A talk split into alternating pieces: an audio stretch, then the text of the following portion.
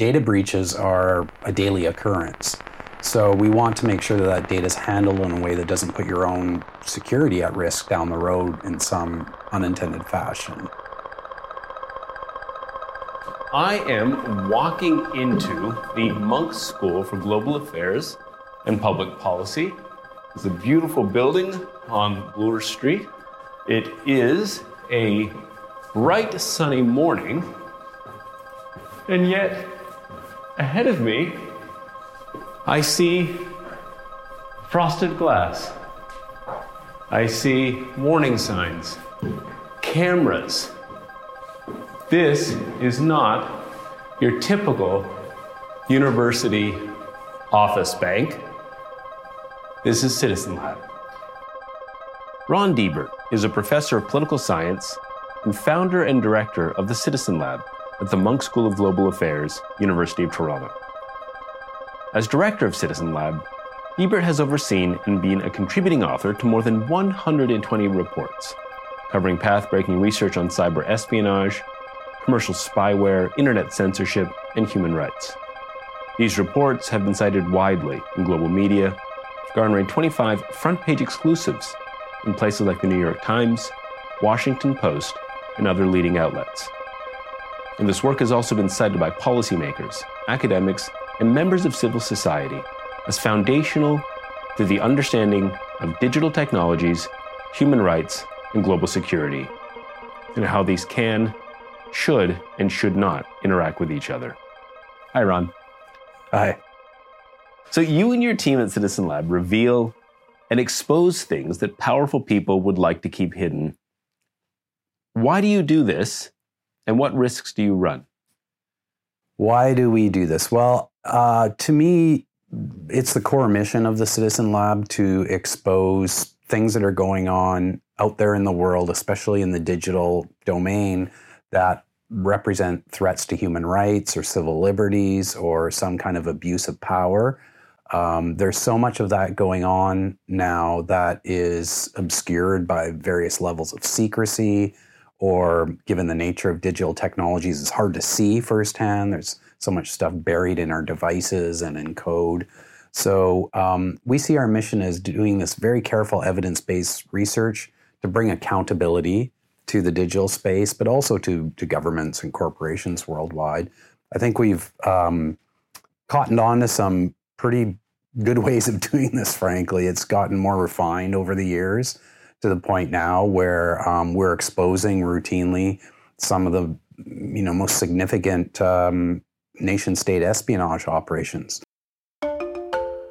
If you think about, let's say, a book like your 2020 work Reset, Reclaiming the Internet for Civil Society, would any of the events, pandemic or otherwise, but particularly thinking about the pandemic's distortion effects on many things over the past two years, would they, would they lead you to change your thesis?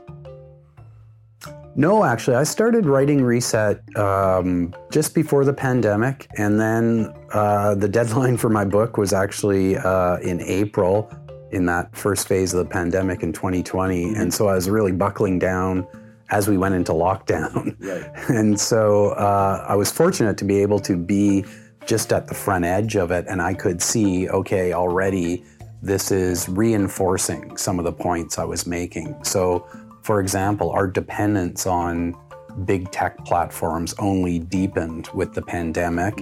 And um, while a lot of people in the early days were saying how great this is, oh, we are all sitting at home watching Netflix, using Zoom, um, I uh, was thinking differently.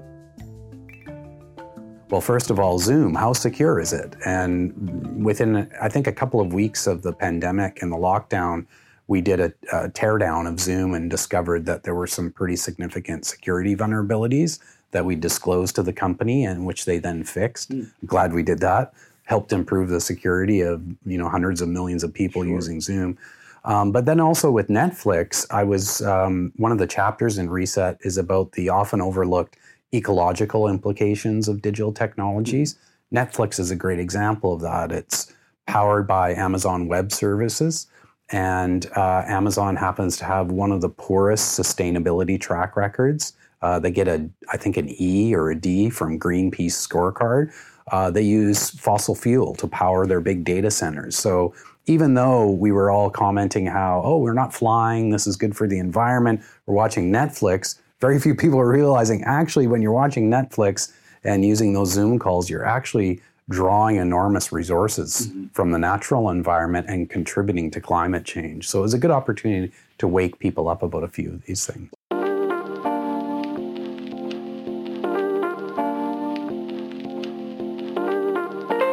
Emerging, let's say, from a, a pandemic, in terms of, uh, I don't know, the weaponization of data, let's say, uh, there's a lot of debate these days about nefarious state actors versus, let's say, big tech as being, you know, which one really should we be more concerned about?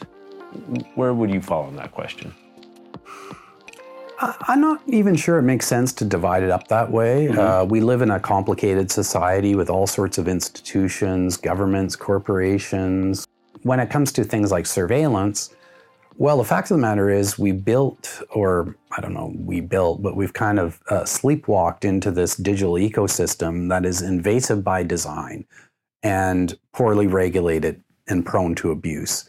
And um, that was principally for economic reasons. People came up with this brilliant idea that if we give stuff away for free in exchange for being able to monitor people's habits and then push advertising towards them, it would begin to make revenue, something that was kind of um, ephemeral in the early days of the internet. And it certainly took off. Surveillance capitalism. Surveillance capitalism.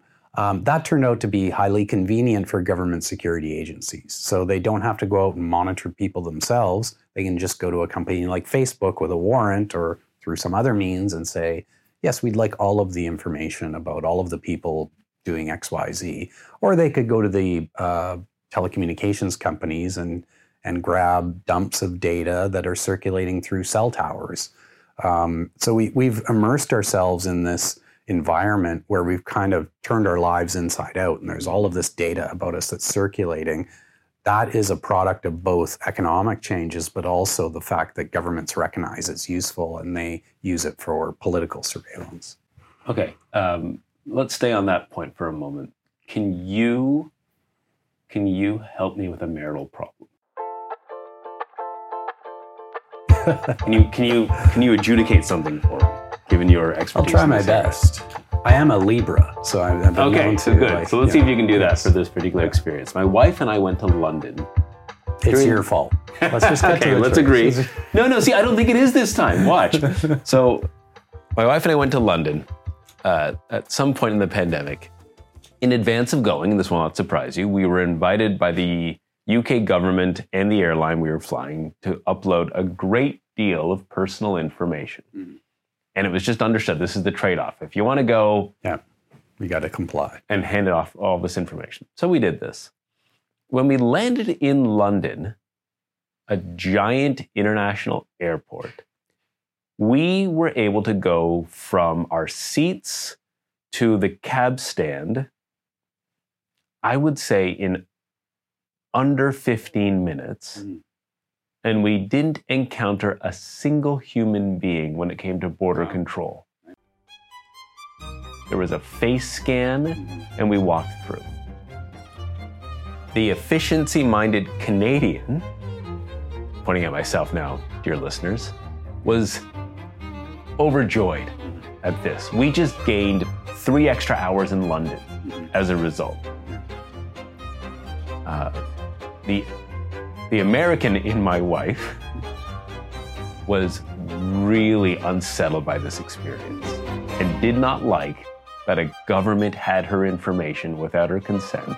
In a, you know, of course she said yes, she agreed, but and also that she didn't encounter a single human being. Mm-hmm. She didn't like that no one said anything to her.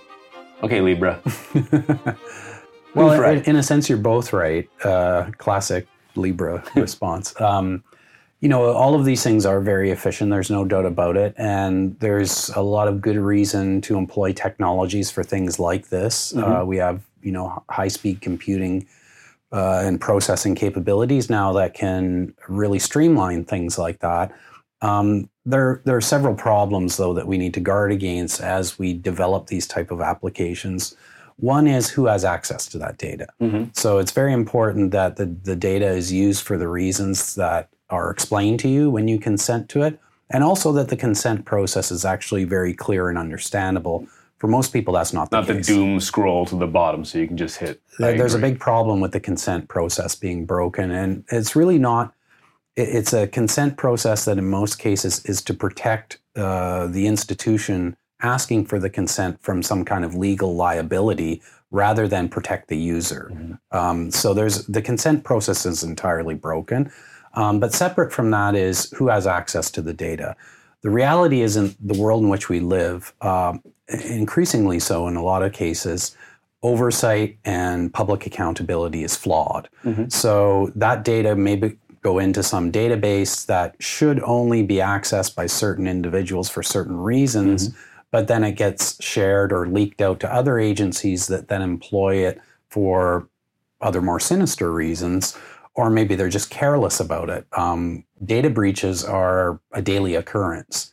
So we want to make sure that that data is handled in a way that doesn't put your own security at risk down the road in some unintended fashion. Um, then there's another problem, which is that we now know, thanks to research by Citizen Lab, other groups, that the algorithms that are used in these, um, especially at, at border checkpoints, Mhm. type of algorithmic surveillance that goes into um, any type of screening, whether it's for immigration purposes, refugee cases, criminal proceedings, contains biases, Yes. prejudices that uh, tend to discriminate against historically marginalized communities, uh, people of color. Um, there, there's embedded racism Mhm. in it, if you will. So even though you're not seeing a person as you transit through that airport, and it seems all very clean and efficient and so on, the, the human element to it surrounds it. You can't Right. escape it. Well it's said. deeply embedded in it, and that includes human prejudices and. Well, and this corrects on. against maybe the um, the idealistic, if not myopic, idea that there can be no prejudice because it, it's just a system, it's just a computer. But we Yep. forget that, of course, at, at some point someone wrote this algorithm. That's right. Computers are programmed by humans. Yes. They're social constructs. Humans make mistakes. I was reading an article recently suggesting that in Russia, there has been the the most downloaded app since the war began is Telegram Mhm. as an alternative news source for dissidents, more or less, which is, has a different hearing here if you say Telegram, perhaps, right? In, let's say, the North Atlantic.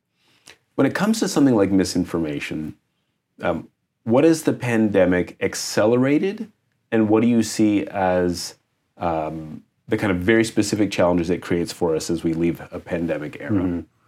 Well, I, I wouldn't so much as say the pandemic accelerated anything. The pandemic was uh, victimized, if you can use that language, by the structural conditions of the media age in which we live. So if you look at it abstractly as a scientist and say, okay, uh, our society is entering into a very um, risky pandemic. And what is the type of information we want circulating? What, what do we want people to consume in terms of uh, information? How do we want people to communicate? Uh, if you mapped it out and then looked at what we have, uh, what we have is the probably the antithesis of everything that every scientist would want to see. Uh, we have instead a media environment where uh, content is specifically selected out to uh, sensationalize, to tap into people's emotions. It's also coming at you in such a tsunami like fashion um, that it overwhelms you and creates a, a, a kind of paralysis.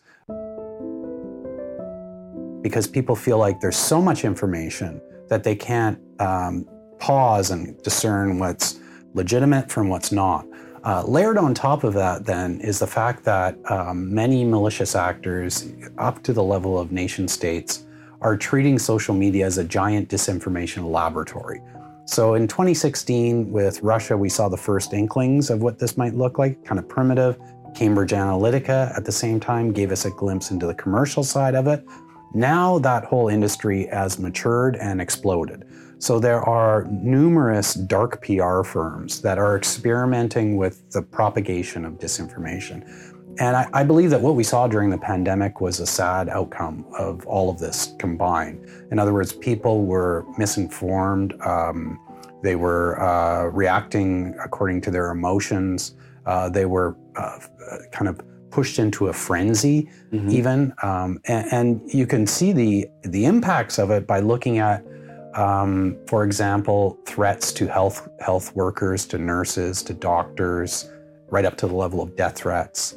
Um, so it's a good. Uh, to me, it's not that the pandemic accelerated things. It's more that it illustrates um, how risky the situation is that we find ourselves and how we need to urgently repair the underlying conditions because the next time it might be something far worse.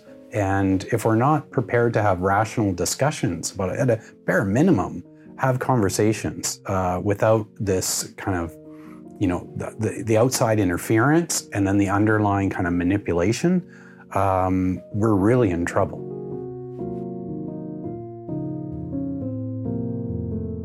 Um, okay, so with all of those points in mind, final question What's a reset look like now, given just how fully invested all of us are in technological infrastructures and mediations? Yeah, it's, you know, I, I, put it out there provocatively, hoping that during the time of the pandemic, at least people would kind of take a pause anyway and reflect on their larger circumstances. But it's very difficult to walk things back, uh, given how deep we are in it. And it seems to be only accelerating, actually, our embrace of technology, that is, and technological solutionism. Um, things are getting worse rather than better, in my opinion, with some exceptions. Um, the world is sliding into authoritarianism. Um, pretty bleak picture, actually, when you factor it against the existential risks of climate change and the climate crisis.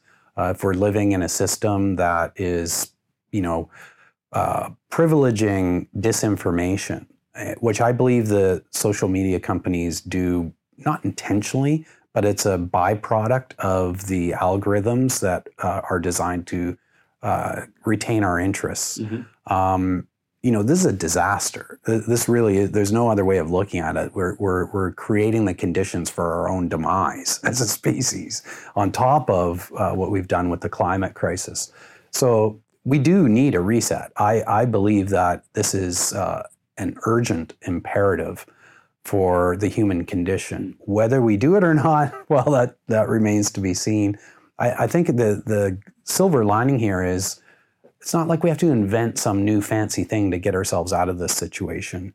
It boils down to some basic concepts that are inherent to politics, mm. in my view, around oversight, public accountability, principled democratic governance.